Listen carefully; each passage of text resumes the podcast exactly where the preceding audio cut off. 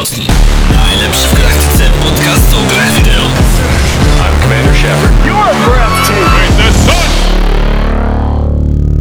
Halo, halo, dzień dobry. Witam w kolejnym odcinku Górnolotnych.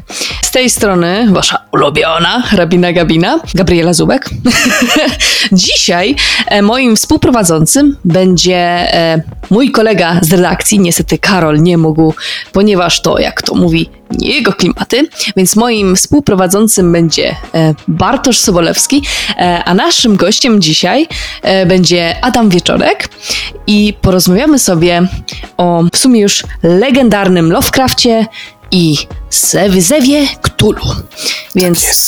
Będziemy zapraszam serdecznie do słuchania i lecimy z koksem, lecimy z tematem. No to Adam, powiedz nam coś o sobie. Co mogę powiedzieć o sobie? Jestem człowiekiem, prawdopodobnie. Nie za wiele mam macek. e, Humanoidem. Tak, humanoidem, tak. Identyfikuję się jako humanoid. E, Jestem wielkim fanem literatury Lovecraftowskiej, a obecnie przekułem moją pasję w zawód, bo jestem redaktorem naczelnym w wydawnictwie Black Monk Games, gdzie odpowiadam za wszystkie linie gier fabularnych, ale ze szczególnym uwzględnieniem Zewu Kurczę, to jest świetna sprawa, że udało ci się połączyć źródło dochodów ze swoją pasją. No, to prawda, ale to nie jest pierwszy raz, kiedy wykręciłem taki numer, także e, można powiedzieć, że dwa razy w życiu mi się taki numer udał, bo za pierwszym razem zrobiłem to przechodząc do Interi, gdzie pracowałem jako dziennikarz w dziale dziecięcym, e, co sprawiało mi frajdę, bo wcześniej pisałem bloga, który nosił nazwę Tata Potwora, zresztą można go znaleźć, Wow. tego bloga i zobaczyć, co tam pisałem o moim wspaniałym synu, zwanym pot, pieszczotliwie potworem. E, także dzięki temu blogowi trafiłem do Interi i zajmowałem się dziennikarstwem rodzicielskim, co miało duże benefity w postaci wielkiej ilości zabawek, która spływała do testów. Więc Jaki kurczę perpetuum mobile. Piszesz z doświadczenia, dostajesz fanty i jeszcze masz z tego fan.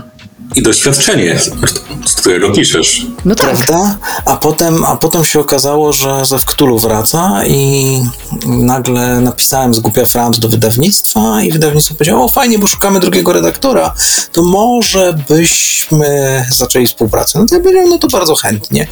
No i to najpierw współpracowałem, dalej robiłem swoje dziennikarskie rzeczy, potem równolegle pracując przy Zewie no a potem jakoś to się tak potoczyło, że no, na stałe zostałem tym naczelnym ktultystą.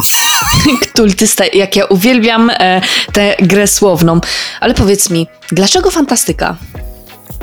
Wiesz Dlaczego co, to, za to to trzeba winić mojego tatę świętej pamięci, bo to mój tata mnie wbijał w fantastykę od dzieciństwa, bo jak byłem mały, to jest pierwsze w ogóle moje wspomnienie związane z moim tatą, że leżę jako taki berbeć w, w, w łóżeczku ratunku, ale w łóżeczku sobie leżę i mój tata e, opowiada mi Władcę Pierścieni na dobranoc, żebym lepiej spał. Hobbita, jeśli dobrze E, kojarzę. wiesz co, Władcę Pierścieni, on mi chyba Władcę Pierścieni opowiada, albo i Hobbita, nie wiem, pamiętam jakieś Tolkiena w każdym razie. takie, takie To urywki, Tolkiena. takie tam urywki pamiętam i, i potem no, podsuwał mi różne książki. Jedną z pierwszych, które przeczytałem takich science fiction sam, to był Labirynt chyba, nawet już nie pamiętam czyje to było, e, także tak było i Lovecrafta również podsunął mi mój tata. A to wtedy leżałem w szpitalu na oddziale zamkniętym. O na kurczę, co się życzenie. E, Bo podejrzewano, że przywiozłem z Egiptu amebę w brzuszku. O kurde, przepraszam, tego się nie spodziewałam. tego się nie spodziewałam. Wow. Ameba w brzuszku, jakie to słodkie, w sensie określić pewnie chorobę, która jest turbo paskudna. Ameba w brzuszku. Znaczy, prawda była taka, że nic nie przywiozłem, tylko oszukiwałem, bo mi się nie chciało chodzić do szkoły i oszukiwałem na O matko, jaki termometrze. turbo symule. Ej, nie, Wiecie, jak się oszukuje na termometrze, nie? Wstawia się go do herbaty, żeby poszło w mów górę mi, że autentycznie tak robiłeś. autentycznie tak robiłem i robiłem tak przez kilka tygodni. e, Zawsze w poniedziałek, bo nie chciałem chodzić na niemiecki. I w związku z powyższym moi rodzice stwierdzili, że kurde, no może przywlokłem jakiegoś pasożyta, skoro co tydzień choruję, nie? I że to nie chce przejść, nie? Nie no, genialne. Widzę, że e, talent do grania w RPGach, bo to w sumie zrobiłeś taki, em, taki deception dla swoich rodziców odnośnie do choroby. Tak. Najlepsze jest to, że nigdy się o tym nie dowiedzieli do swojej śmierci, że ich wy, wkręciłem w taki numer, więc e, prawdopodobnie gdziekolwiek teraz są, to mogą, mogą mnie przeklinać. Ale słuchajcie, no i leżałem w tym e, na oddziale zamkniętym, zakaźnym, bo nie wiadomo było, co mi jest, więc trzeba mnie było przebadać na lewo i prawo i leżałem tam chyba za dwa miesiące. Nudziłem się jak mops. Więc ojciec mi w ogóle dostarczył jakiś telewizor, wiecie, to były lata 90., więc ten telewizor to była taka skrzyneczka, nie? I dostarczał mi książki. I on mi dostarczył Lovecrafta, właśnie ten e, zbiór ze Cthulhu, ten słynny, czarny, z tą popękaną ziemią e, zielonkawą. No i ja Klasyk, go czytałem. Tak, tak. Ten pierwszy, to pierwsze książkowe wydanie Lovecrafta w Polsce w tłumaczeniu pani Ryszardy Grzybowskiej, jeśli dobrze pamiętam. I ja czytałem ten zbiór po raz pierwszy, kiedy leżałem sam w izolatce nocą, a na zewnątrz była burza z piorunami. Brzmi creepy, nie, Bartek? No. Zajebiście pasuje do Lovecrafta i tu też, też moje pytanie też się pojawia. Co takiego właściwie, bo historię już znamy, jak do tego doszło, ale co w fantastyce cię pociągało? Czy to jest to, że to jest mm, osobny, inny świat, zupełnie oderwanie, oderwanie się od rzeczywistości? Wiesz co, chyba oderwanie się od rzeczywistości. Ja tą fantastyką nasiąkałem, bo ona w domu była obecna. Tata to czytał, ja to widziałem, te numery fantastyki wychodzące. Ja widziałem komiksy, które mi podsuwał tam Kajka, Kajtka i Koka w kosmosie. Był jeden z moich ulubionych komiksów, który miałem, ale też inne, na które znowu moja mama się krzywiła. I to ja tym nasiąkałem, tą fantastyką. Mi się Dlaczego podobały się te twoja historie. mama krzywiła na Kajko i Kokosza? Nie, moja mama się krzywiła na komiksy. Ona nie lubiła komiksów. Zgaduję, że na te najlepsze. E, Nie, Nie, bo- na, na wszystkie, na wszystkie się, się krzywiła, bo twierdziła, że e, poświęcam czas na głupoty i że lepiej bym się zajął czymś praktycznym. Zresztą podobnie myślała o grach RPG, nie? Jakby teraz, no cóż, żyję z tego, więc mamo, no sorry, ale nie miałaś racji. Ale Nie wracaj- wyszedł ci rzut. nie, nie, zdecydowanie nie. Ale wracając jeszcze do tego, dlaczego ta fantastyka, dlatego, że ja żyłem u schyłku PRL-u i ten PRL był szary, ponury i paskudny. E, taki, zwłaszcza jak go sobie przypomnę. Znaczy wiadomo, że wspomnienia dziecięce są zawsze fajne i wesołe, ale ostatnio przeczytałem taki komiks, on się nazywa Marzi albo Marci, nie wiem jak to czytać. I on jest o właśnie życiu w komunizmie. Jak go przeczytałem, sobie przypomniałem, jak wtedy było bardzo niefajnie, nie? I stwierdziłem, Jezu, jak było syfiasto, kurde, bez sensu, nie? Boże, to takie wspomnienia miałem, dobra, przecież to był taki syf i malaria, nie. I ta fantastyka to była, była ucieczka. Myślę, że nie Takie oderwanie od rzeczywistości. Tak. To stąd się wziął ze Wktulu w PRL, czyli tajemnice Wydziału X? Nie, to, to tajemnice Wydziału X, to, e, czyli 10, to wymyślił Tomek Majkowski, zresztą bardzo serdeczny mój znajomy, e, z którym też mam okazję pracować zawodowo teraz, praktycznie w tym, tak jak o tym rozmawiamy. I Tomek O, to pozdrawiamy Tomasza. E, Tom, Tomek to wymyślił e, na potrzeby, no tak sobie wymyślił do magii i miecza, nie? I, to się pojawiło. Zresztą pojawiło się zresztą w tym samym numerze magii i miecza, gdzie pojawił się mój pierwszy tekst. Czy, czy może e, właśnie Tomasz Majkowski odpowiada za e, gropowieści? Czy Wiesz, że nie kojarzę? wiem. Wiesz, że nie wiem. Na pewno pracuje w wydawnictwie Gramel i teraz dla nas tłumaczył Jedyny Pierścień. Więc e, jest, jest polonistą, poważnym, szanowanym e, pracownikiem naukowym Uniwersytetu Jagiellońskiego. Tak, widzę. Jest języki gropowieści, studia o e, różnojęzyczności gier cyfrowych. Wiem, bo czytałam tą książkę i dlatego to nazwisko tak... A, Rank Abel.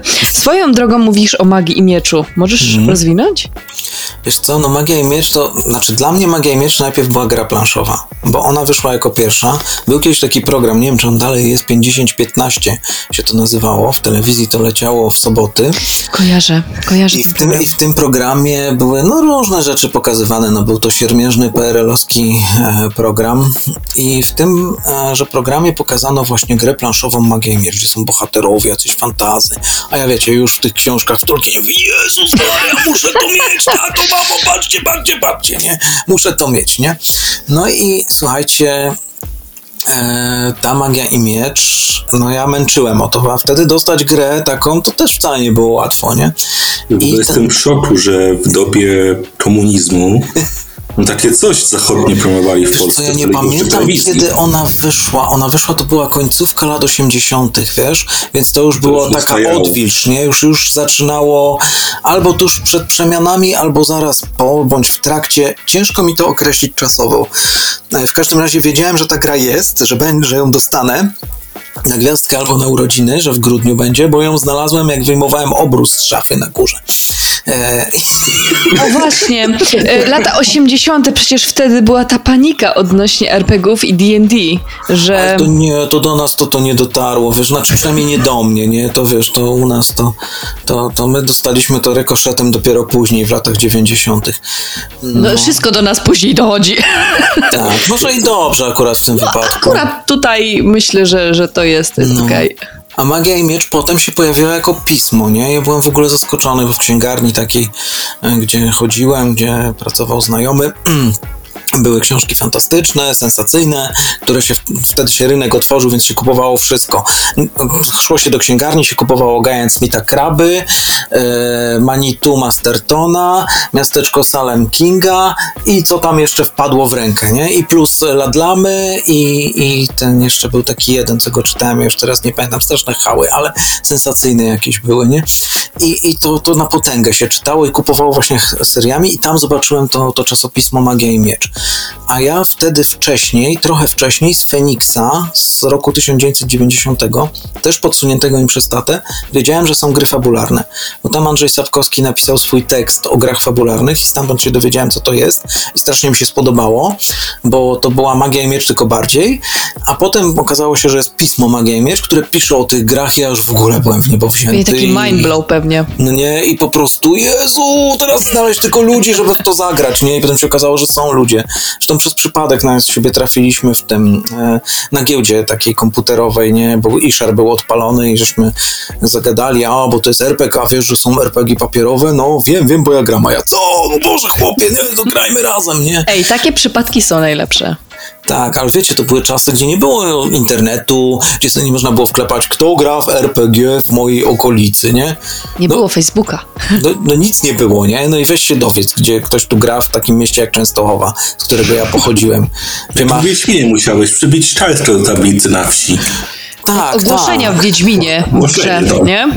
No, Szukam pewnie, ludzi do RPGa. Pewnie można by tam właśnie w fantastyce szukać czy coś, ale potem się okazało, że jest tych ludzi całkiem sporo w Częstochowie i żeśmy no, ponawiązywali przyjaźnie, kontakty. Zresztą wiele z nich trwa do dziś dnia, więc to jest też fajne. Kurczę, to są przyjaźnie na lata w takim razie. W ogóle, tak piszesz te przygody. Jak wyglądały początki? Super to było! Jak wyglądały początki, wiesz co? Początki wyglądały tak, że właśnie z tymi kolegami, z Kamilem i Dawidem, Kacperakami, pozdrawiam was serdecznie, jeżeli jakimś cudem to, tego słuchacie. Ehm, Zaczęliśmy grać w Dungeons and Dragons, w taką wersję okrojoną, zresztą ja sobie ją później kupiłem i mam ją teraz na półce. E, taką, która była w pudełeczku, tam były takie papierowe figureczki, znaczy myśmy mieli tylko same zasady, bez tych figureczek oczywiście. E, siódme ksero, ósmego ksera. I myśmy z tego się uczyli i grali, no i graliśmy wtedy deki, ja grałem magiem, nazywał się Volvi, jak Wolverine, prawda? I, bo jak żeby inaczej, bardzo długo moja postać się tak nazywała. Zresztą dalej w sumie mogłaby się tak nazywać. E, W każdym bądź razie, no oczywiście bardzo szybko chciałem prowadzić, nie? No i zacząłem pisać swój pierwszy scenariusz, rozrysowałem mapy miast, całego kontynentu na wyspie jakiegoś, e, drogi, rozpisałem cały scenariusz z jeźdźcami smoków do tego, no i zacząłem prowadzić, no i strasznie mi się to spodobało i wciągnąłem. Zresztą te mapy mam do dziś, naprawdę, mam je do dzisiaj i mogę je zaprezentować, jak ktoś chce. Są, zachowałem. Moją pierwszą kartę postaci też mam. Do dziś dnia jestem chomikiem, zbieram wszystko. Jak będę przeprowadzał, to mnie chyba szlak trafi, ale w każdym bądź razie e, rzeczywiście, rzeczywiście zbieram i to była pierwsza przygoda, którą napisałem. A potem zacząłem pisać następne i wtedy jeszcze W latach 90. e, to było tak, że jak się ukazało pismo Magia i Miecz, wydawnictwo Mag zaczęło wydawać pierwsze systemy, wydało Warhammera, e, ludzie zaczęli, zaczyna, zaczęło się coraz więcej pojawiać ludzi grających. No i wtedy było tak, że jak ktoś gra w zachodni system, który nie wyszedł jeszcze po polsku, to jest tak o, elitarnie, bo gramy w coś po angielsku. No ja sobie wymyśliłem, jak się dowiedziałem z dziesiątego numeru Magii i Miecza, że jest ze Cthulhu gra fabularna, no to mówię, Jezus Maria, muszę w to grać, nie? Ja kocham Cthulhu, no to, no to super, nie? Bo, bo kochałem ten zbiorek, nie? Kochałem te opowiadania. Zaczytałem je w lewo i w prawo. W Alone in the Dark grałem także z zamkniętymi oczami, byłem w stanie przejść tę grę. I słuchajcie, e, pojechałem do Londynu. I w Londynie kupiłem sobie podręcznik do Zewu amerykański, po angielsku, zresztą na nim szlifowałem swój angielski i no i zacząłem prowadzić. I dwa miesiące później wydawnictwo Mag ogłosiło, że wyda to po polsku. Ależ ja byłem wściekły, matko bosko. I tu bym też chciał Ci zadać pytanie właśnie, ponieważ kiedyś byliśmy ze znajomymi na Mazurach, już padał deszcz, nie chciało nam się wypływać, no bo porody nie było. I jeden znajomy nam wymyślił właśnie na szybko RPG. Stworzył nam parę postaci i totalnie na spontanie nam opowiadał, wprowadzał nas w ten świat, co on tam jest, co możemy zrobić. I w tym czasie od tego od powrotu on nad tym siedział i to rozrosło do dość sporych, dość sporych rozmiarów. Jest tam kilkanaście klas teraz, każda ma swoje atrybuty, to robi lepiej, to robi gorzej. Taki rzut kośćmi powoduje to, taki powoduje to. I tu chciałem zapytać, co takiego charakteryzuje dobrego RPGa? Co w nim umieścić? Jak to wszystko powiązać, żeby ludzie chcieli w to grać? Wiesz co? To jest dobre pytanie. Co charakteryzuje dobrego RPG? To kogo byś nie zapytał, to ci odpowie inaczej. Bo jedni powiedzą, że mechanika, która w jakiś tam sposób koresponduje z tym, o czym jest dana gra, e, będą się oczywiście kłócić, że ta jest lepsza, tamta gorsza, a tamta do niczego, ale no jakaś mechanika, która.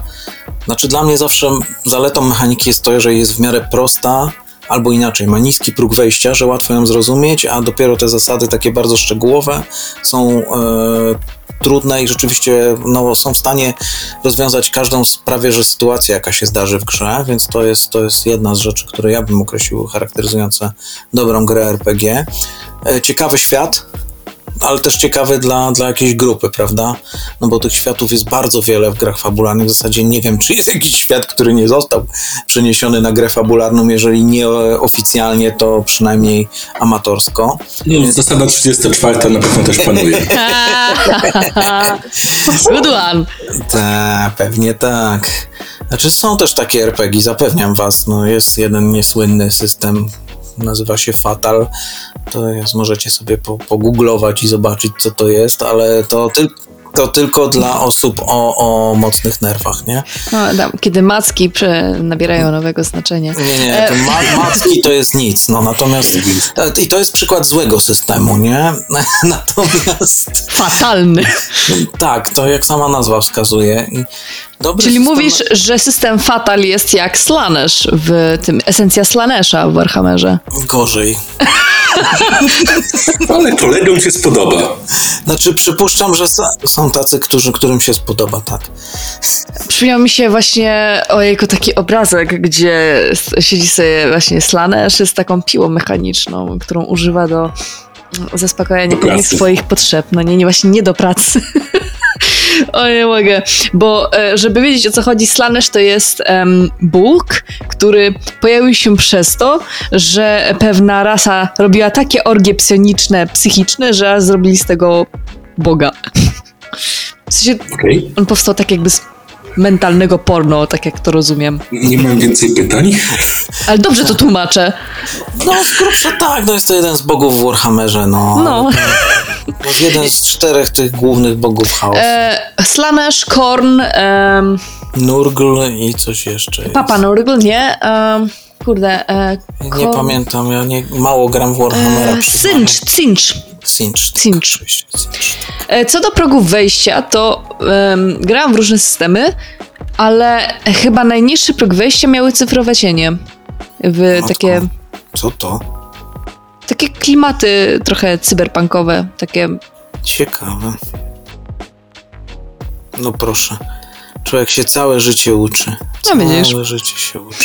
Bodajże e, Wygląda ładnie. nie jest, jest bardzo proste, tylko też tak jak w Cthulhu można szybko zginąć, jeżeli się robi nieumiejętne rzeczy. Także nie, jest, jest dużo tych systemów, nie? I właśnie im prostszy, tym fajniej jest graczy w to Lepszy. prowadzić, nie? Na szybko, a później no, mogą pójść swoją drogą i poszukać czegoś, co będzie im bardziej odpowiadało. I to, jak ile teraz jest systemów na rynku, a ile jeszcze będzie, to tylko świadczy o tym, że każdy, dla każdego się coś znajdzie, nie? Dla każdego coś miłego. Górnolotny. I'm Commander Shepard. You're breathtaking. The sun. E, W ogóle tworzenie własnego RPG, bo tutaj wspomniałeś Bartek, że twój znajomy stworzył autorski system e, i że zaczął go rozpisywać. A właśnie to jest najgorsze, jak wpadnie ci właśnie ten pomysł i później go polerujesz i ci przychodzi tyle rzeczy, na które musisz zwrócić uwagę, że poniekąd w pewnym momencie człowiekowi może się po prostu odechcieć. Znaczy, on nam to podesłał, bo żebyśmy tak mogli też się z tym zapoznać, bo on nawet, nie wiem przynajmniej, czy Michał, pozdrawiam cię, czy planujesz to y, gdziekolwiek udostępniać gdzieś szerzej. Mm, Chyba wątpię, bo nie wiem, Private nie content. się tego. Ale on nam to udostępnił i my mu tam trochę pomagamy, patrzymy co, jak to wygląda. Czasem też podpowie, ej słuchaj, ale to się kłóci trochę. Ja mu tam pomogłem opisując lore, czyli zarys całego świata. Pisałem, że kim my jesteśmy, jak ten świat wygląda, kto jest y, głównym złym, kto jest tym pobocznym złym, kto jest tym to takim mięsem armatnim. E, dlaczego Ja to zaakceptował. No. I zobaczymy, co dalej będzie z tego, jak się w końcu spotkamy w te pięć osób i zagramy w to. No jasne. Dlatego ja podziwiam ludzi, którzy tworzą system RPG, bo to nie jest łatwe. W ogóle powiedz mi, e, Adam, czy ty może stworzyłeś jakiś swój system RPG? Stworzyłem, ale nigdy nie pokażę go światu. A, czyli tak zwane do szuflady, nie? Tak, stworzyłem do szuflady, wiesz co, bo miałem, e, to był ten etap tego początkowego, licealnego zafascynowania RPG. I ja ze względu na to, że z moich okien w mieszkaniu było widać jasną górę, a na linii głośniki na jasnej górze moje okna nie było nic, e, byłem bardzo antyklerykalny ze zrozumiałych względów, prawda? Zwłaszcza jak o 6 rano pielgrzymka ci wyje pod oknem, więc jesteś w stanie no, bardzo szybko się zdenerwować na tego typu klimaty, więc miałem, miałem pomysł, że napiszę antyklerykalny system, w którym dzieje się e, wybuchła trzecia wojna światowa, działa się na terenie Polski, a księża kolaborują z okupantem i można ich bezkarnie tam odstrzeliwywać. Tak wiem, to było zło. Nie no, powiem ci, że to jest dość na czasie i teraz to by miało wzięcie. Nie, nigdy tego nie napiszę, bo to było straszne, straszne zło. Chciałbym podkreślić jeszcze raz, że to były no, twory licealisty, prawda? I, I naprawdę nie, nie chciałbym, żeby kiedykolwiek Wicked. trafiło do kogokolwiek, ale wymyśliłem tam, słuchajcie, wymyśliłem jedną jednostkę, znaczy rodzaj sił zbrojnych nowy, wymyśliłem latające czołgi, nie? Więc do tego w ogóle były. Były takie w I historii. miałem to rozpisane, słuchajcie, tam w edytorze tag miałem to rozpisane. To ty miałeś szerszenie w RPG-u? Dla mnie szerszenie to takie latające małe pancerniki, kurde, mają O, tak ciężki kurde. pancerz, że ty tego kapciem nie ubijesz. Znaczy, nie, nie, nie zachęcam do ubijania szerszeni oczywiście, bo zanim ty ubijesz szerszenia, szerszenie ubije ciebie. Znaczy, nie no, żartuję.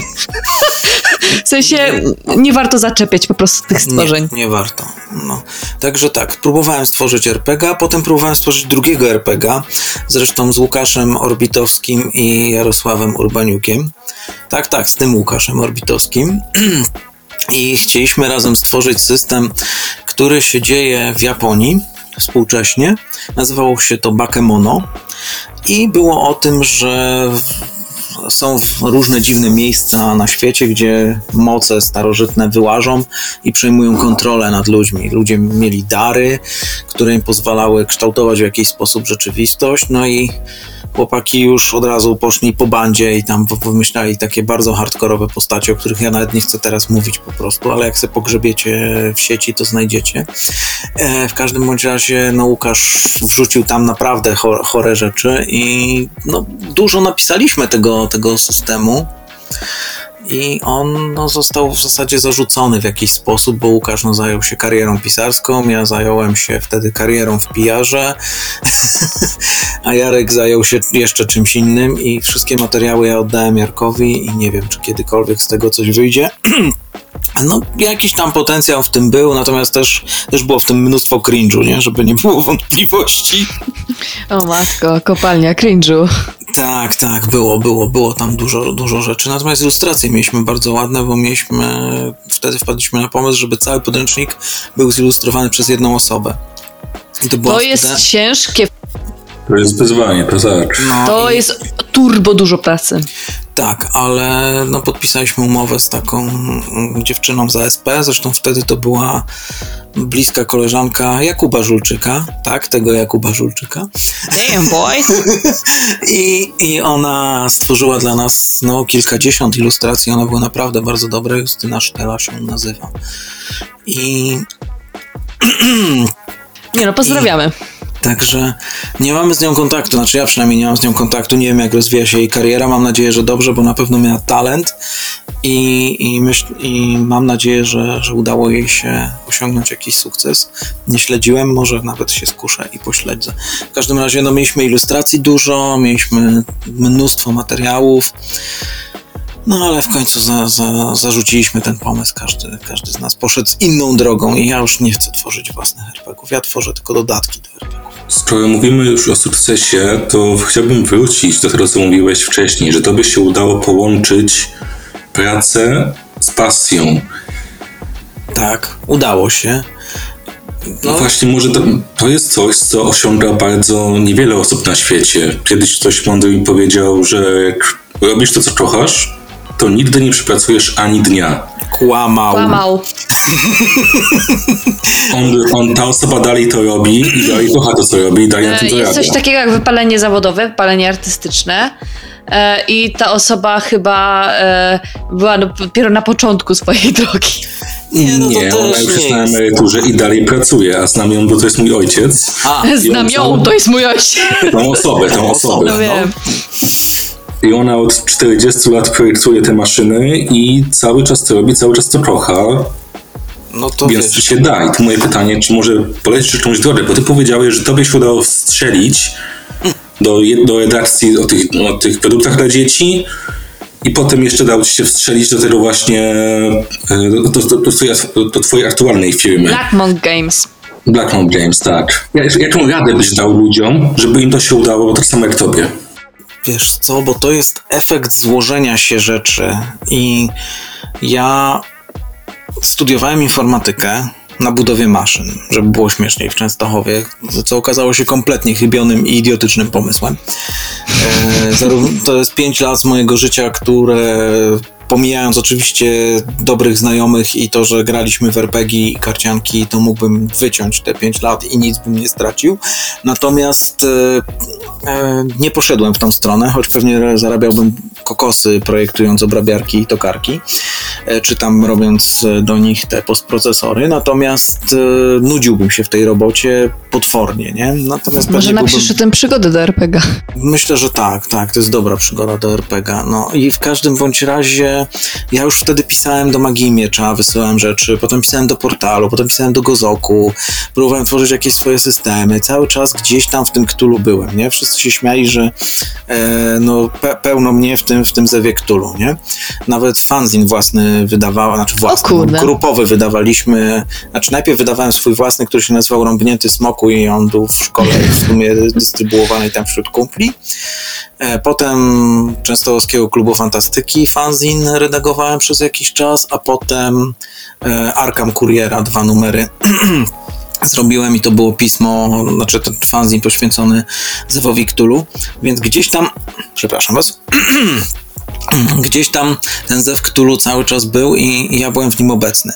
Potem stwierdziłem, że a, to niepoważne jest, dobra, trzeba się zająć jakąś sensowną pracą, poszedłem do marketingu i no i, i w zasadzie zarzuciłem te RPG i wyprzedałem dużą część swojej kolekcji. Uuu, pewnie Tak. żałujesz troszkę. No trochę tego żałuję, ale część odzyskałem, a teraz mam jeszcze większą niż miałem kiedyś. O, i git.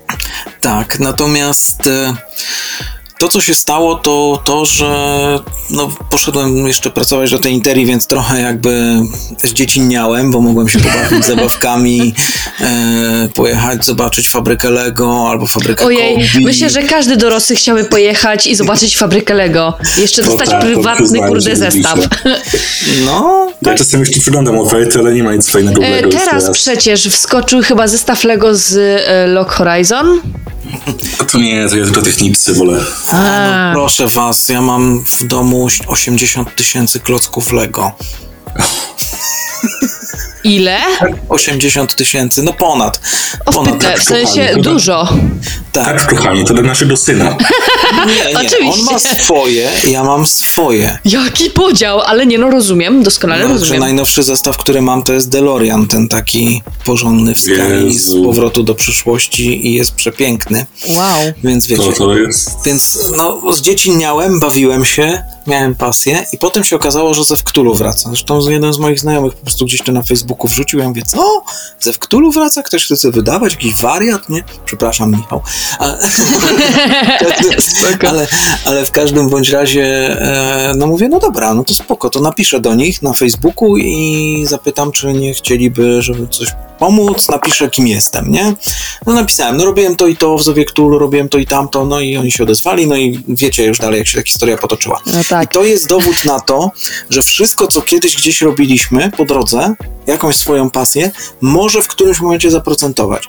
Bo ja przypuszczam, że teraz jacyś ludzie, którzy właśnie do mnie wypisują czasem, czy wysyłają jakieś przygody, czy publikują je w sieci, wielu z nich prawdopodobnie a przynajmniej taką mam nadzieję, będzie mogło się tym zajmować e, zawodowo w przyszłości. No tak. Jeżeli oczywiście to wszystko nie weźmie i nie klapnie i, i nie, Nie klapnie. Bardzo ładnie określone. W ogóle tylko wtrącę, bo ja powiedziałam Lock Horizon, bo nie wiem, chyba miałam e, moment masła mentalnego. Chodziło mi o Horizon Zero Dawn. Down. Tak jest. Down. Tak, tam jest żyraf. Żyraf No będzie z Lego. On jakoś Żyraf w maju będzie. No. I podsumowując tą twoją wypowiedź, to po prostu taki mm, nie zrozum źle, tępy upór, że ja chcę to robić i będę to robić. To jest taki turbo upór. Ale to wcale nie jest upór, bo widzicie, ja zrezygnowałem z tego. Ja się nie zajmowałem Zewem Cthulhu. Na chwilę, ale wróciłeś do tego w końcu. Bo zobaczyłeś, że masz ale przez okazję. kompletny przypadek. Ja po prostu napisałem, czy nie chcieliby jakiejś pomocy i może bym jakąś przygodę im napisał. Bo w sumie fajnie by było, super by było, nie? Zacząłeś swoją przygodę z Zewem Cthulhu. Po raz drugi, po raz drugi zacząłem przygodę z No. Zewem Cthulhu. Oczywiście wasze przeznaczenie. W ogóle tak za mną chodzi to pytanie, bo robisz przygody do Zewu Cthulhu. Siedzisz w tym temacie bardzo długo e, i miałeś tam em, analizę bodajże o przedwiecznych. Możesz rozwinąć tak jakby ten temat? Analizę W przedwieczną. sensie, e, jeżeli dobrze to zrozumiałam, e, odnośnie tajemnicy przedwiecznych, zaraz zerknę, bo mam tutaj otwarty ten blok, no nie? E, nawet przedwiecznego Cthulhu można udoskonalić. O, o co w tym chodzi? Czy mógłbyś to rozwinąć? O czym ja tam pisałem? Przypomnij mi, bo wiesz, ja co niedzielę piszę taką pogadankę i ja już czasem nie pamiętam, o czym pisałem e, rok temu, nie? I e, także rzeczywiście co, ja co tydzień piszę, piszę rzeczy o Ktulu, ale więc e, mogłem już zapomnieć coś, co się działo wcześniej, przyznaję się bez bicia. Nie, no rozumiem, bo tutaj cytuję, e, jeden z mitycznych systemów RPG wraca w nowej szacie i z udoskonalonymi zasadami. Więc chyba A. chodziło, chyba analizowałeś to pod kątem systemu, a, A to nie wiem, czy ja, czy nie Michał Sołtysiak, ale w każdym bądź zobaczymy. Ale tak, rzeczywiście te zasady zostały poprawione w siódmej edycji, pozmieniane, część na lepsze, niektórzy mówią, Tak, że część Michał na gorsze. Grabasz-Sołtysiak, autor. Tak, tak, Michał pisał, Tak. pisał o, o mechanice w siódmej edycji Cthulhu. Bo ja to źle, e, bo macie dużo tych e, postów, nie? E, Więc tak zobaczyłam po prostu tytuł i było, o, hmm, analiza przedwiecznego, a to ha, chodzi o system. Ale nie, Tak. generalnie jeżeli chodzi o system Cthulhu, to jest bardzo ciekawy. W ogóle em, same te umiejętności i skille to jest to ciekawe ujęcie w ogóle e, skillsetu, jakim można dysponować w rozgrywce. Bo na przykład mamy klasyczne D&D-ki i mamy to zu- zupełnie co innego niż na przykład w umiejętnościach Cthulhu. Tak, no bo są systemy, które są no, oparte na atrybutach, jak e, Dungeons and Dragons, a są systemy, które są oparte na umiejętnościach, jak ze Cthulhu. Przy czym ta mechanika jest już stara, no nie oszukujmy się, to, że to jest siódma edycja, ale to jest ciągle basic role playing. To jest mechanika, która powstała ponad 40 lat temu i ona się niewiele zmieniła od tamtego czasu, I, ale ma jedną niezaprzeczalną zaletę jest bardzo prosta do nauczenia się na start, bo ona opiera się na procentowych wartościach, rzucasz poniżej, zdałeś, m, powyżej, nie zdałeś, dziękuję, do widzenia. I to jest wszystko, co musisz wiedzieć na początku. I to jest doskonałe, żeby zacząć. Później oczywiście są niuanse, jakieś połówki, dru, tam jedne piąte, jakieś modyfikatory, nie modyfikatory, ale to tak jest wszędzie. Wejście jest bardzo, bardzo łatwe, a później się robi skomplikowane. A jaka jest w ogóle twoja ulubiona przygoda ze świata Cthulhu? Wiesz co, myślałem o tym trochę i znowu pewnie udzielę innej odpowiedzi niż udzieliłem na warszawskich targach fantastyki, ale miałem czas, żeby o tym pomyśleć tym razem. I myślę, że to będzie ta pierwsza, którą prowadziłem, czyli na skraju mroku albo na krawę, krawędź ciemności, zależy które, które tłumaczenie, Edge of Darkness. I to jest jeden z klasycznych scenariuszy, który był już w piątej edycji Zewu Cthulhu i, i ja go bardzo, bardzo sobie cenię, lubię. To był pierwszy scenariusz, który prowadziłem. Prowadziłem go wiele razy i, i zawsze mi sprawiał dużą frajdę, bo jest opuszczony dom, jest tajemnica, jest testament jakiś, jest jakiś potwór na strychu. No dużo, dużo fajnych rzeczy w nim jest i jest taki ktulowy do, do bólu. E, Cthulhowy do bólu. E, Kita Herber, Herber, Herbera, tak, Kit Herber, no to był autor jego. Fantastyczny scenariusz, jeden z najlepszych do Zewu Cthulhu, także jest dostępny teraz, jest w zestawie startowym w pudełeczku, jest jednym ze scenariuszy, które tam są. Można zagrać w niego teraz też bez problemu. Ciągle, ciągle się broni, po tylu latach. Fantastyczne. Tak. Wtedy oznacza, że coś jest naprawdę porządnie zrobione, jeśli się naprawdę broni po latach. Broni się, broni się. Ten scenariusz się broni i niektóre się mniej bronią, niektóre bardziej, ale ten uważam, że to ciągle jest taka no wyższa, wyższa półka. W ogóle odnośnie Lovecrafta, bo w sumie to dzięki niemu mamy, że tak powiem, te wszystkie rzeczy. E, ostatnio wyszła w ogóle książka inspirowana Lovecraftem Apostata Łukasza Czarneckiego. E, polecam w ogóle przeczytać Lovecraftowskie klimaty w steampunkowym świecie. Czy w ogóle masz taką książkę, oprócz Lovecrafta, która nawiązuje do takiego stylu, który on prezentował? Wiesz co, patrzę na półkę teraz e, i mam takich książek ze 100. Znaczy, wiem, że istnieją, ale chodziło mi bardziej, czy masz taką jakby ulubioną albo um, która naprawdę cię ujęła. Wiesz co, z naśladowaniem Lovecrafta jest ten problem, że im bardziej ktoś próbuje to zrobić, tym gorzej mu to wychodzi. E, I to jest niestety. no tak, taka jest smutna prawda, no bo jak się czyta jakiegoś Lamleya, czy, czy jakiegoś, nie wiem, Derleta, no to to jest straszne, to jest straszne, nie? I ja jestem często zdegustowany poziomem tych, tych książek, no ale jako fan e, siłą, rzeczy, siłą rzeczy je czytam. Już wyobrażam sobie twoją twarz i taka mina żałosne. Wiesz co, no czasem tak trochę jest, nie? Że kurczę, że można by to było zrobić inaczej, można by to było poprowadzić lepiej. E, Tego apostatę swoją drogą skończyłem wczoraj czytać. O, i co myślisz? Wiesz co, e, to nie jest książka stricte Lovecraftowska, ona Nie, sobie korzysta z motywów mocno. Lovecraftowskich mocno, tak, bo to jest w ogóle zabawa konwencją, nie? I jest bardzo dobrze napisana. To jest kawał dobrej książki. E, Bardzo dobrze Przekażę się to czyta. Łukaszowi. Nie, bardzo dobrze się to czyta, kawał dobrej książki. E, Nie określiłbym jej jako stricte Lovecraftowską, ale powracam do moje, będę powracał do mojego bloga wideo Naczelny Kultysta, więc tam ją zrecenzuję w najbliższym O, czasie. optymacka świnia ujęła moje serce. A jeżeli chodzi też o samego Lovecrafta, y, to jakie takie jego dzieło najbardziej ci przypadło do, do gustu? Ponieważ ja mam, kupiłem kiedyś tam na przecenie parę książ- książek w formie e-booków, ale zgubiłem swój czytnik. O nie! Grałem też O, na Steamie w tą grę Dagon, która jest tam nie tyle grą, co bardziej opowieścią. Tak, I interaktywnie. ona mnie bardzo ujęła. Tak, to jest... Czy może grałeś w tę grę? A jeśli nie, to może też jakieś książki od Lovecrafta byś polecił Na początek. E, Na początek bym ci polecił zbiór Lovecrafta ze wydany przez Vespera, wydawnictwo Vesper poznańskie, e, bo on jest malutki, on zawiera tam pięć czy sześć tych najbardziej takich klasycznych opowiadań, w tym najnowszym przekładzie Macieja Płazy, który jest fantastyczny. Tylko, że to jest takie, no, pisarstwo z myszką, nie? Naśladujące... Pisarstwo z myszką, czekaj, weź to rozwiń. No bo chodzi mi, Lovecraft miał manierę, miał manierę pisania w XIX-wiecznym stylu.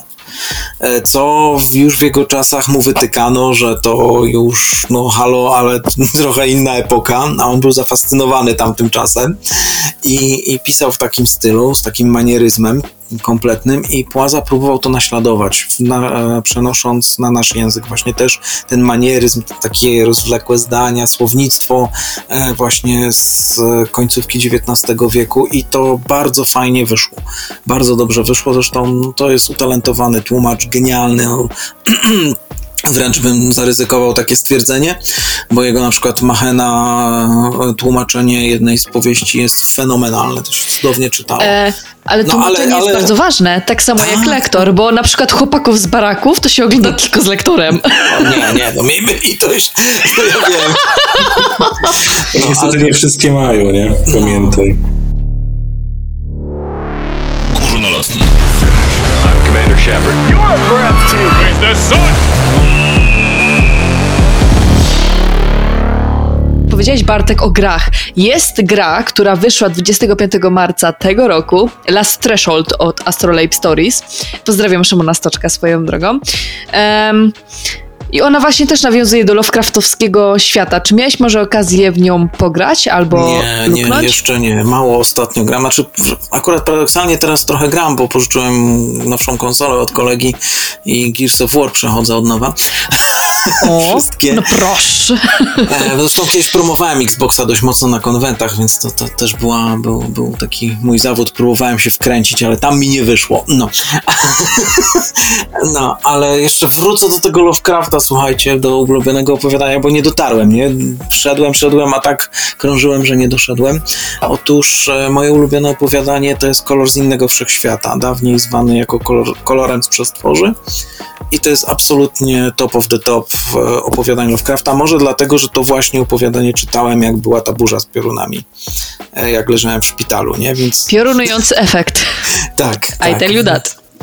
Więc, e, więc to jest moje ukochane opowiadanie Lovecrafta. Bardzo lubię muzykę Rihazana, ze Cthulhu, sam z siebie też, Koszmar w Dunwich, Zgrozę, przepraszam, w Dunwich, Widmo nad Innsmouth, no całą tą klasykę. O mamo, In Innsmouth, e, kojarzysz Posiadłość Szaleństwa? Tak, oczywiście. To jest tam ta posrana, za przeproszeniem, mapa, gdzie gania cię po całej mapie pojebany tłum, za przeproszeniem, i ty uciekasz cały czas i wszystko się pieprzy wokół. Nie, nigdy nie udało mi się przejść tej mapy. A proszę, nam się udało za pierwszym razem. No ale dla... No ale jak to? No nie wiem, może dlatego, że, że graliśmy właśnie doświadczonymi e, wariatami. Zresztą graliśmy chyba, chyba u Rocha Urbaniaka w pracowni tego malarza, pisarza. Fantastyczny człowiek, fantastyczny.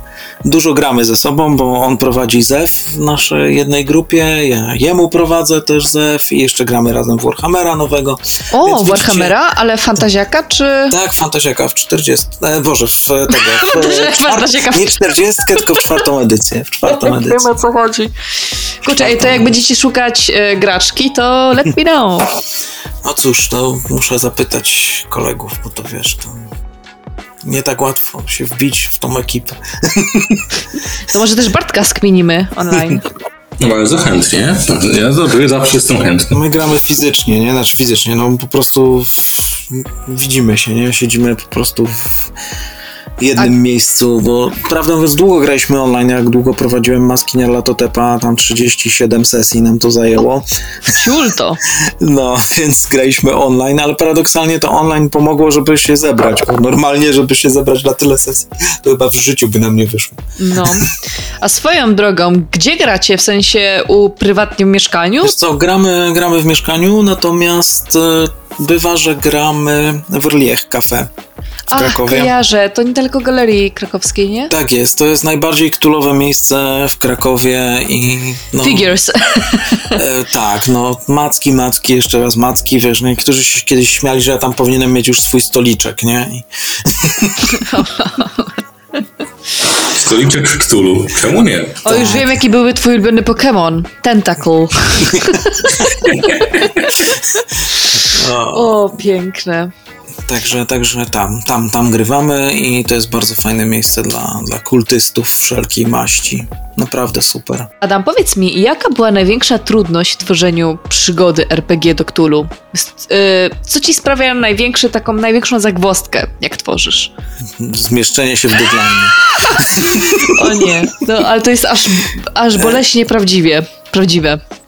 Natomiast nie, no to trochę jest żart, natomiast y, generalnie największym problemem jest to, że ja lubię jak piszę, to strasznie już pędzę, żeby dobiec do, do końca, nie? Żeby y, dojść do brzegu i tnę, tnę pewne rzeczy i może czasami wypadałoby trochę więcej napisać i czasem nawet tam właśnie drugi redaktor Paweł Marszałek mówił mi, że ej weź no tu dopisz jeszcze, bo widzę, że już pociął, bo chciałeś już skończyć, a tu jeszcze by się przydało coś dopisać i, i to, to jest chyba największy problem. No zwłaszcza jak pisałem dwie z tysiąca, to jest moja kampania dziejąca się w Egipcie, to tam rzeczywiście e, w dwóch miejscach Paweł poprosił, żebym no, rozciągnął e, wątki, bo po prostu na to zasługiwały i ja lubię treściwie, nie? Jak przygoda jest treściwa, jest napchana informacjami, ale jest narzędziem, nie?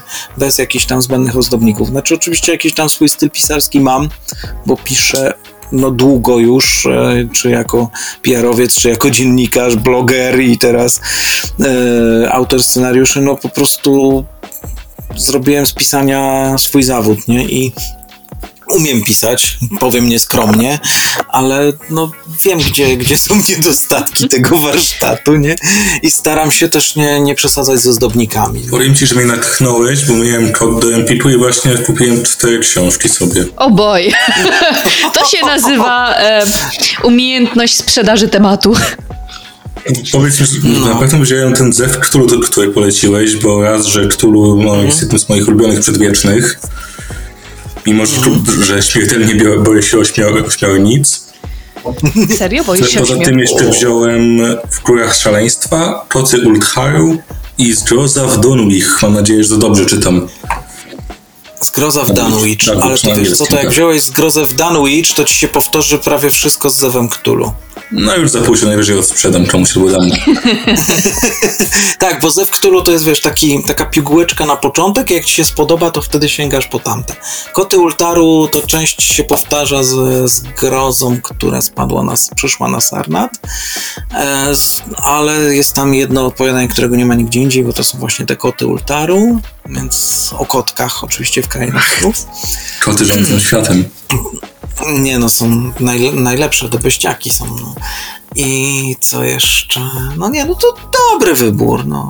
Nie zawiedziesz się. I to wszystko jest w przekładzie Płazy, więc już w ogóle rewelacja. To się bardzo cieszę i polecam też, i polecę w następnym podcaście może.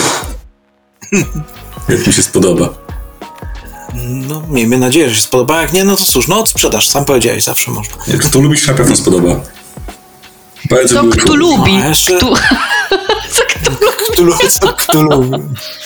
Kurczę, a cały czas myślę, czy jest jakaś taka książka z tych takich e- epigonów Lovecrafta naśladowców, która mi się podobała i powiedziałem wow.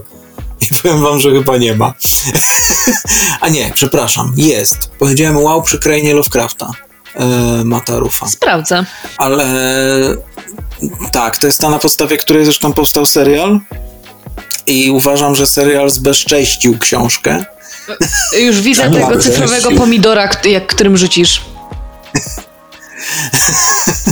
Tak, zbezcześcił, zbezcześcił tą książkę, po prostu no, przerobił je, wątki, wprowadził tam gore, wprowadził tam Gore, gore, siabada, bada. Gore, gore, orzesz ja. Bam. Tak, tak. Także nie, serialu nie polecam, natomiast książkę jak To najbardziej. sprawdzi, Książka nie. jest bardzo, bardzo Ja mam, dobra. tak, ja mam podobnie Książka z Wiedźminem, bardzo- bo ja jestem fanatyczką Wiedźmina, a jak zobaczyłam serial Netflixa, to Ochwell Henryk super, Jaskier super, ale reszta out. Słuchaj, No, to mów ogląda najpierw się. do polskiej, do polskiego Ej, serialu. nie, proszę mi, proszę mi tu szanować, bo Żebrowski jest fantastyczny w tej roli, a więź, którą ma... z tym- tak. No i jeszcze Jaskier był fajnie Nie, ja dobrany, do ale- aktorów, którzy tam grali, z- o, zrobili piękną robotę. Gdyby polski serial miał budżet Netflixa, to by to wyglądało zupełnie inaczej. I technologię niestety. O, tak, Jarosław Boberek jako Krasnolud, tak, przypominam. No tak, No, tak ja wiem, ale to jest no, złoto. Ale przynajmniej Smoka nadal mieliśmy lepszego. Bo to, co się pojawiło na Netflixie, to jakaś wiwerna.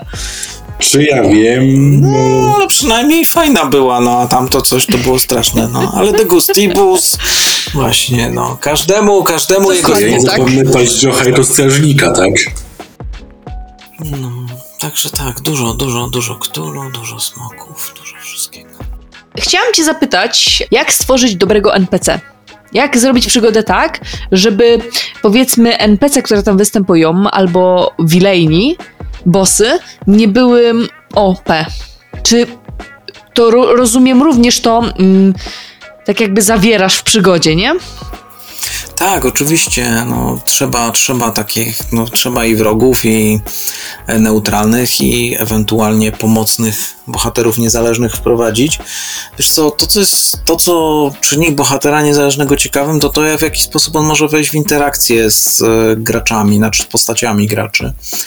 I myślę, że najciekawsze jest właśnie stworzenie takiej płaszczyzny, na której dojdzie do jakiejś, do jakiejś czy, czy to konfliktu, czy będzie jakiś wspólny interes do zrobienia. No tak, żeby ta postać mogła coś wnieść dla graczy, żeby ich, e, ich jakoś zaskoczyła na przykład, nie? Na przykład jak polski taksówkarz e, w? Kairze, nie? Który dla graczy, którzy grają Polaków nagle, what, ale dlaczego chłopie, ty jesteś z Polski, dla, jak, skąd ty się tu wziąłeś, nie? I już się robi jakaś historia i, i można jakąś opowieść z tego wysnuć. Jeden fajny wątek, który pozwoli pozakleszczać, e, stworzyć jakąś interakcję i to już wystarcza. A potem, no Wilan, no Wilan, no to powinien być charakterystyczny na przykład, albo ukryty bardzo dobrze, nie? ale nie mogę wam zdradzić za wiele, bo potem będzie, że zdradzam co jest Oj tam, oj tam. Zabijemy tych, co słuchali najwyżej. E, Skoro już o postaciach mówimy, to bym chciał cię zapytać o twoją taką ulubioną postać z książek. Może być z Hobbita, z, z Władcy Pierścieni albo z innej książki. Kto u ciebie jest taki, Może że być. utożsamiasz się z tą osobą? Że chciałbyś nią być w tej książce na przykład? To nie wiem, czy bym kimkolwiek chciał być, bo wszyscy mają przechlapane. A, They are doomed. Każdy w końcu umrze, nie? no, no, ja to chyba jestem takim doktorem armitarzem. Siedzę sobie w tym Uniwersytecie Miskatonik, otoczony książkami, trzymam ten Necronomicon, żeby go nikt nie dorwał, to tak, to, to chyba taki doktor armitarz to, to ja, nie? Taki zdziedziały typ, no, to pasuje. No. Nie, bo to też jest ciekawe, co Bartek poruszył teraz. E, jak grasz w RPG, to jaki wybierasz typ postaci? Wiesz co, staram się różnicować te postacie. Znaczy też pod drużynę, bo jak graliśmy w, palpo, w palpową wersję Masek Niarlatotepa Urochacz, tam w ogóle w palpowe scenariusze u niego, no to musiałem się dopasować do, do, do reszty drużyny i zrobiłem rewolwerowca, prawda, który, który strzela. Chociaż e, było pewnym zaskoczeniem dla moich kolegów, że ta postać jest, to jest żywotnie zainteresowana pewnym czarnoskórym mechanikiem w drużyn, e, w, z bohaterów niezależnych i wzbudziło to dużo, dużo zainteresowania moich kolegów. Natomiast e, teraz co? No w Warhammerze gram Haflingiem, który zajmuje się szyciem butów. Maksymilian Bambosz z rodu Kamaszy. Więc... Także tak. e, W Zewie, w maskach nowa postać, bo poprzednia zginęła. No popatrz, popatrz. E, To jest, no też taki trochę awanturnik. Ojejku. Znaczy to jest, znaczy to jest taki rusznikarz, rusznikarz, Rusznikarz awanturnik. bardzo gra- ciekawie. E, na przykład e, moją ulubioną postacią, jaką gram w RPG-u, e, Pathfinder druga edycja, to jest postać goblina, którego nazwałam Gablin. Ma super intuicję, ale nie ma za grosz taktu. W sensie wejdzie ci na No, stół, ale będzie to- żreć w ogóle.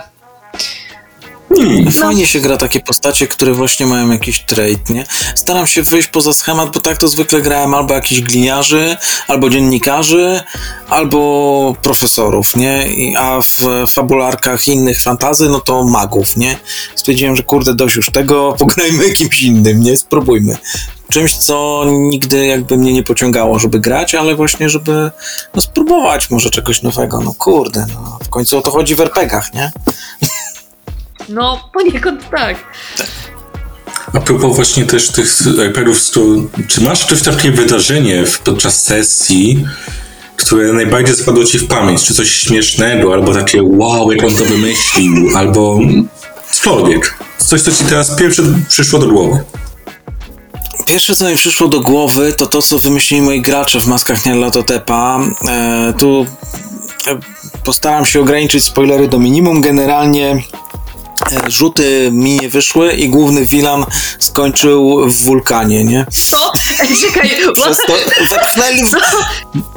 Mówiąc w skrócie, wepchnęli go z łóżkiem do wulkanu, nie? Można powiedzieć, że był wybu- wybuchowy.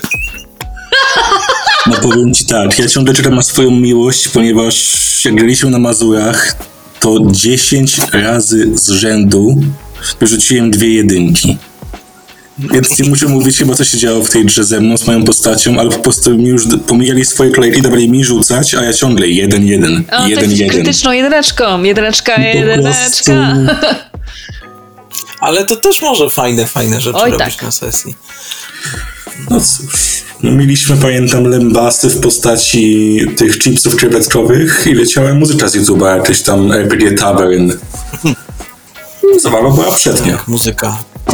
Tak, ja muzyki na sesji nie, nie stosuję w ogóle, bo mnie muzyka rozprasza. Ja jestem, nie wiem czy znacie taką książkę Sceny z życia smoków. To jest bajka dla dzieci, zresztą bardzo fajna, e, pani Krupskiej i jest fenomenalna ta książka. Jest, e, ja ją pamiętam właśnie z 50-15, jak czytał ją e, Kowalewski, więc on ją czytał fenomenalnie z podziałem na głosy. I e, w scenach życia smoków jest właśnie, są smoki rasowe, pojawiają się i smoki rasowe charakteryzują się tym, że są tak muzykalne, że nigdy nie słuchają muzyki, bo muzyka je drażni i zjadają wtedy ludzi. Więc to jest mniej więcej moje podejście do muzyki na sesji. Znaczy to było tak, wiesz, w tle cichutko brzdąkanie na lutni jakieś, żeby klimacik był.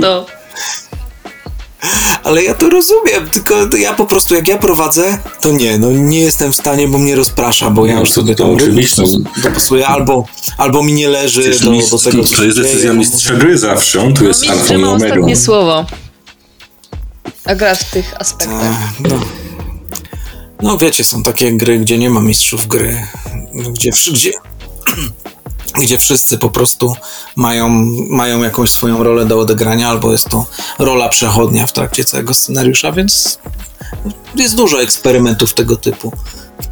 Ale mimo wszystko każdy jest e, czasami przechodniem w tych RPGach, ponieważ niektórzy właśnie przechodzą przez te sesje papierowe, a niektórzy zostają. Ale i tak zawsze się jakoś uda e, postawić ten mały kroczek w tym świecie. Co było w iPadu, zostaje w iPadu przede wszystkim. Oczywiście, RPG Vegas, da! Tak, mie, mie, miejmy nadzieję, że zostaje w RPG-u, bo, bo wiele rzeczy, które się dzieją na naszych sesjach absolutnie się nie nadają do, do upublicznienia. Ale w ogóle tak e, się obejrzałam, a my prawie ubiliśmy godzinę na liczniku. No, ładnie nam poszło, No. przyznaję. Wypadałoby, że tak powiem, zawinąć do brzegu, jak ciasto francuskie. Nie no, Karol lepiej to robił. Ale wiesz, Bartek, możesz teraz się wykazać. Wykazać. To jest mój pierwszy taki podcast, więc mam nadzieję, że to sobie dobrze, no ale mam nadzieję, że wybawiliście się równie dobrze jak ja i nasi słuchacze podobnie. Naszym gościem był Adam Wieczorek, fenomenalny artysta, pisarz, geniusz Cthulhu. Mam nadzieję, że jeszcze kilka razy przynajmniej się usłyszymy i pogadamy w tych tematach i do zobaczenia. Dzięki wielkie, super było. Było w pytę. Dzięki Bartek, dzięki Adam i do zobaczenia, moi mili. Górnolotni. Najlepszy w galaktyce podcast o grach wideo. I'm Commander Shepard.